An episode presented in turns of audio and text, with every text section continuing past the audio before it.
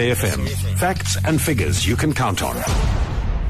Good morning, Nadir. Good morning, Sakina. Good morning to your listeners. Nadir, let's start with uh, uh, big stories here. Uh, the unbundling of Bidvest Food Services from the parent company. Yes, Sakina. I mean, it is quite it is quite a big deal, you know. Bidvest has been touting the deal for quite a long time. When rumours initially surfaced of it about uh, four years ago already, that uh, Bidvest would look to spin out the food services group. We obviously know that they had very aggressive uh, expansion plans internationally, and you know wanted to build a, business quite aggressively. We know that it's quite an important, well, a very important business within the Bidvest stable, contributing about half of uh, the the revenue base of of, uh, of Bidvest services at the last reporting period to 30 June 2015. So, I mean, if we break that down, 116 billion rand of revenue for Bidvest, the Bidvest group, and about 50% of that came from the food services group, you know, and about of the uh, just over 4 billion rand of uh, uh, net profits, about a half of that also came from the food services group. So it is uh, quite an important part of the business of the Bidvest business stable, and we know that uh, they operate in a number of geographies. They obviously operate in South Africa. Africa, which is a tiny part of their revenue and profit contribution. About 8% of Bidvest Food Services revenue comes from South Africa. Um, and then they operate in Australasia, which contributes about half of their profits. And they also operate uh, within Europe and Asia, and the Middle East, and other emerging markets. And we know that they've been going on quite an aggressive uh, uh, expansion spree, Sakina, you know, whether it was buying a beverage and cold storage units uh, in, in Italy and the UK, or it was buying a retail food distribution services in the Middle East. Um, you know, they've been acquiring quite a lot of businesses in the recent past, and uh, you know, at one point it was touted that the foods group would be spun out and listed on the London Stock Exchange. You know, Brian Joffe obviously poured cold water over that, saying that it wasn't the right time, and you know, obviously given all the volatility on the on European markets and the FTSE as well, the London Stock Exchange. Um, you know, the pressure that that stock market has come under for the last 12 to 18 months or so. Um, you know, obviously the, the, the shareholders, the board of directors rather, and uh, led by Brian Joffe, felt that it really wasn't the, the right time to list into the volatility in London. So we saw the unbundling of the food services group with a market cap of just over 100 billion rand.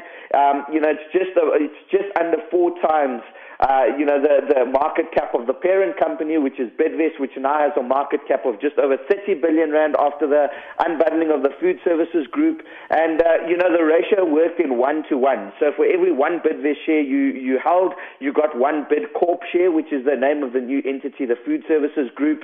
Um, you know, and they're going to continue along their growth vector, Sakina, buying up businesses, raising capital uh, independently of the Bidvest group. You know, so I think that's a very important point. They no longer require require uh, capital injections from the overall Bidvest group. They can independently raise capital on their own, given that they're a separate listed entity. Um, you know, and they're going to continue to go on their growth path, continue to try and uh, uh, experience some margin uplift. So not only do they want to do acquisitions to grow their top line, Sakina, but they, in terms of revenue, but they also want margin uplift in terms of uh, you know how profitable they are. So, you know, really good story in terms of an emerging market food distributor across the retail, uh, catering, and industrial food services. And, uh, yeah, the, you know, um, an attractive one to watch, and uh, a number of, uh, of analysts quite like the growth story there and the, and, and, and the kind of PE unwind that will happen as a result of that growth. And Nazir, what were the uh, Eurozone economic confidence numbers that came out yesterday?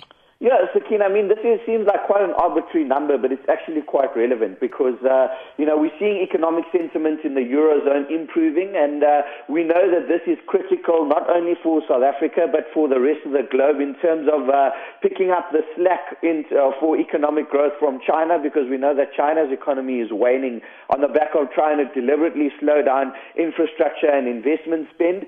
Um, you know, and, and, and Europe remains a large trading partner of South Africa, so ultimately, if the European economy recovers, South Africa benefits off of that. So anyway, onto the numbers.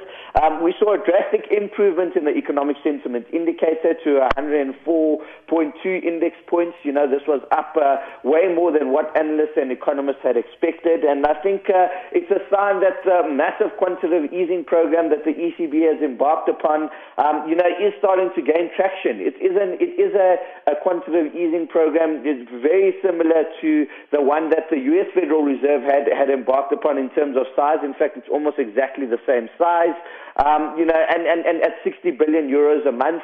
And we know that uh, we have another ECB meeting coming up later this week on Thursday, you know, so it's going to be very interesting to see what Mario Draghi has to say about the success of the program, what he has to say about the improving numbers coming out of the Eurozone. Uh, you know, besides economic confidence, we see uh, inflation in Europe's most industrialized economy, Germany, um, turn positive for the, for, for the most recent months.